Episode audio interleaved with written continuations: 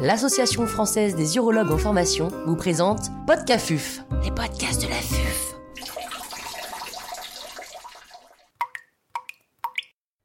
Comment prendre en charge une hyperplasie bénigne de prostate de gros volume en 2020 Professeur Grégoire Robert, chirurgien urologue au CHU de Bordeaux, nous fait part de son expertise. L'intervenant n'a pas reçu de financement.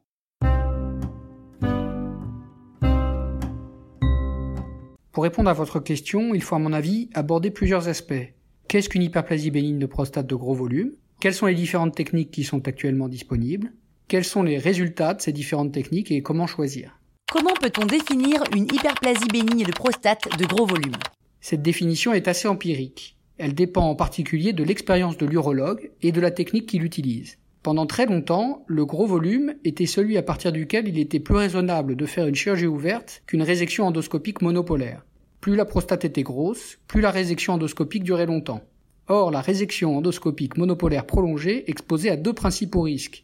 Un risque d'hyponatrémie de dilution par résorption du liquide d'irrigation et un risque d'anémie aiguë lié au saignement péropératoire qui était loin d'être négligeable. Certaines études le situaient aux alentours de 500 cc de sang pur perdu par intervention. La durée communément admise pour une résection endoscopique monopolaire était donc d'environ une heure. Selon son expérience et sa vitesse de résection, l'urologue pouvait donc s'attaquer à des prostates de 70 à 100 cc au maximum. Au-delà de cette limite, les risques de complications de la résection endoscopique étaient jugés trop importants et la chirurgie ouverte était préférable. De nos jours, cette définition est largement remise en cause par l'avènement de nouvelles techniques de chirurgie endoscopique. La résection bipolaire et les techniques laser n'exposent plus au risque de syndrome de résorption du liquide d'irrigation et limitent considérablement les saignements péropératoires. Elles permettent donc en théorie de s'attaquer à des prostates de plus gros volume, à condition d'y passer plus de temps. La limite est donc plutôt fixée par la patience de l'opérateur que par le risque de complications. Malgré ces évolutions, il faut rester raisonnable et se fixer des limites pour ne pas prolonger inutilement une chirurgie au-delà de ce qui semble raisonnable. Quelles sont les techniques disponibles lorsque la résection endoscopique ne paraît pas raisonnable?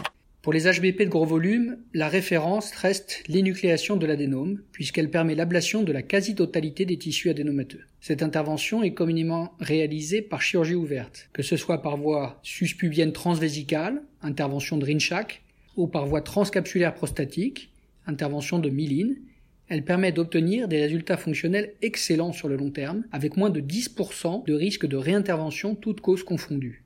Mais la chirurgie ouverte expose également à des risques de complications périopératoires non négligeables, qui font actuellement remettre en question son utilité.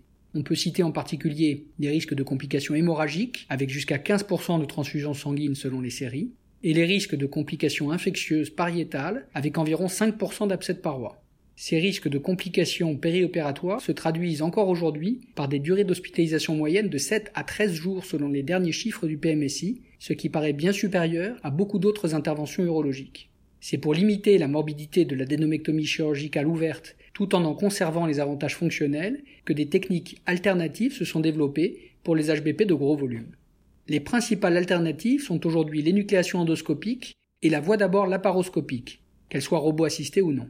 L'énucléation endoscopique peut se faire avec différentes sources d'énergie. Le laser holmium a été le premier à être proposé, mais on peut également la réaliser avec un laser thulium, un laser green light et même avec un courant électrique bipolaire. Toutes ces techniques ont été largement étudiées et la plupart sont désormais recommandées dans les guidelines internationaux. Quels sont les résultats de ces différentes techniques et comment choisir? La technique qui a le plus été étudiée et pour laquelle nous avons les plus longs reculs est l'énucléation laser holmium, OLEP. En comparaison avec la chirurgie ouverte, l'OLEP permet de réduire les risques de saignement périopératoire et les durées d'hospitalisation, tout en offrant des résultats fonctionnels similaires sur le long terme. D'après les guidelines européens, c'est donc la principale technique chirurgicale recommandée pour les prostates de gros volume. Une critique peut être formulée à l'encontre de cette technique. Elle est liée à sa courbe d'apprentissage, qui est souvent présentée comme longue et difficile. Comme pour toutes les nouvelles techniques chirurgicales, les problèmes d'apprentissage sont en train d'être résolus, avec des programmes de formation pour les urologues déjà installés et un compagnonnage chirurgical qui se fait tout au long de l'internat pour les urologues en formation. Les autres techniques d'énucléation endoscopique ont également pour la plupart été comparées aux techniques de référence et à la chirurgie ouverte. Les résultats périopératoires et à court terme sont très proches de ceux de l'OLEP, et même s'il est difficile de pouvoir l'affirmer actuellement par manque de données scientifiques, on peut penser que les résultats à long terme ne devraient pas être très différents. Ces autres sources d'énergie peuvent donc, au même titre que l'OLEP, être proposées pour éviter le recours à la chirurgie ouverte.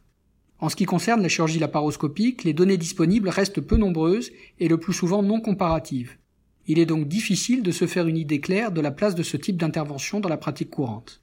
En pratique, les avantages de la célioscopie en termes de saignement et de durée de séjour hospitalier ont été confirmés par les études publiées et on pourrait proposer cette voie d'abord en alternative à la chirurgie ouverte dans les centres qui ne disposeraient pas d'une technique d'énucléation endoscopique. L'énucléation endoscopique est devenue le nouveau standard pour les HBP de gros volume. Le choix entre les différentes sources d'énergie disponibles va probablement se faire dans les années qui viennent en fonction de la disponibilité du matériel, des possibilités de formation ou des autres usages possibles de la source d'énergie qui sera finalement retenue. Le dernier point qui mérite d'être discuté pour ces hyperplasies bénignes de prostate de gros volume est celui de la personnalisation de la prise en charge.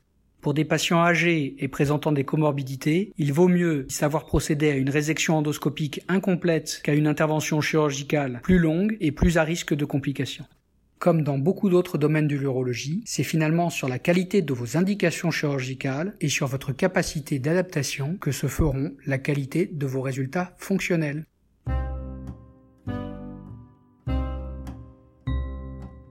Un grand merci au professeur Grégoire Robert pour ses conseils précieux.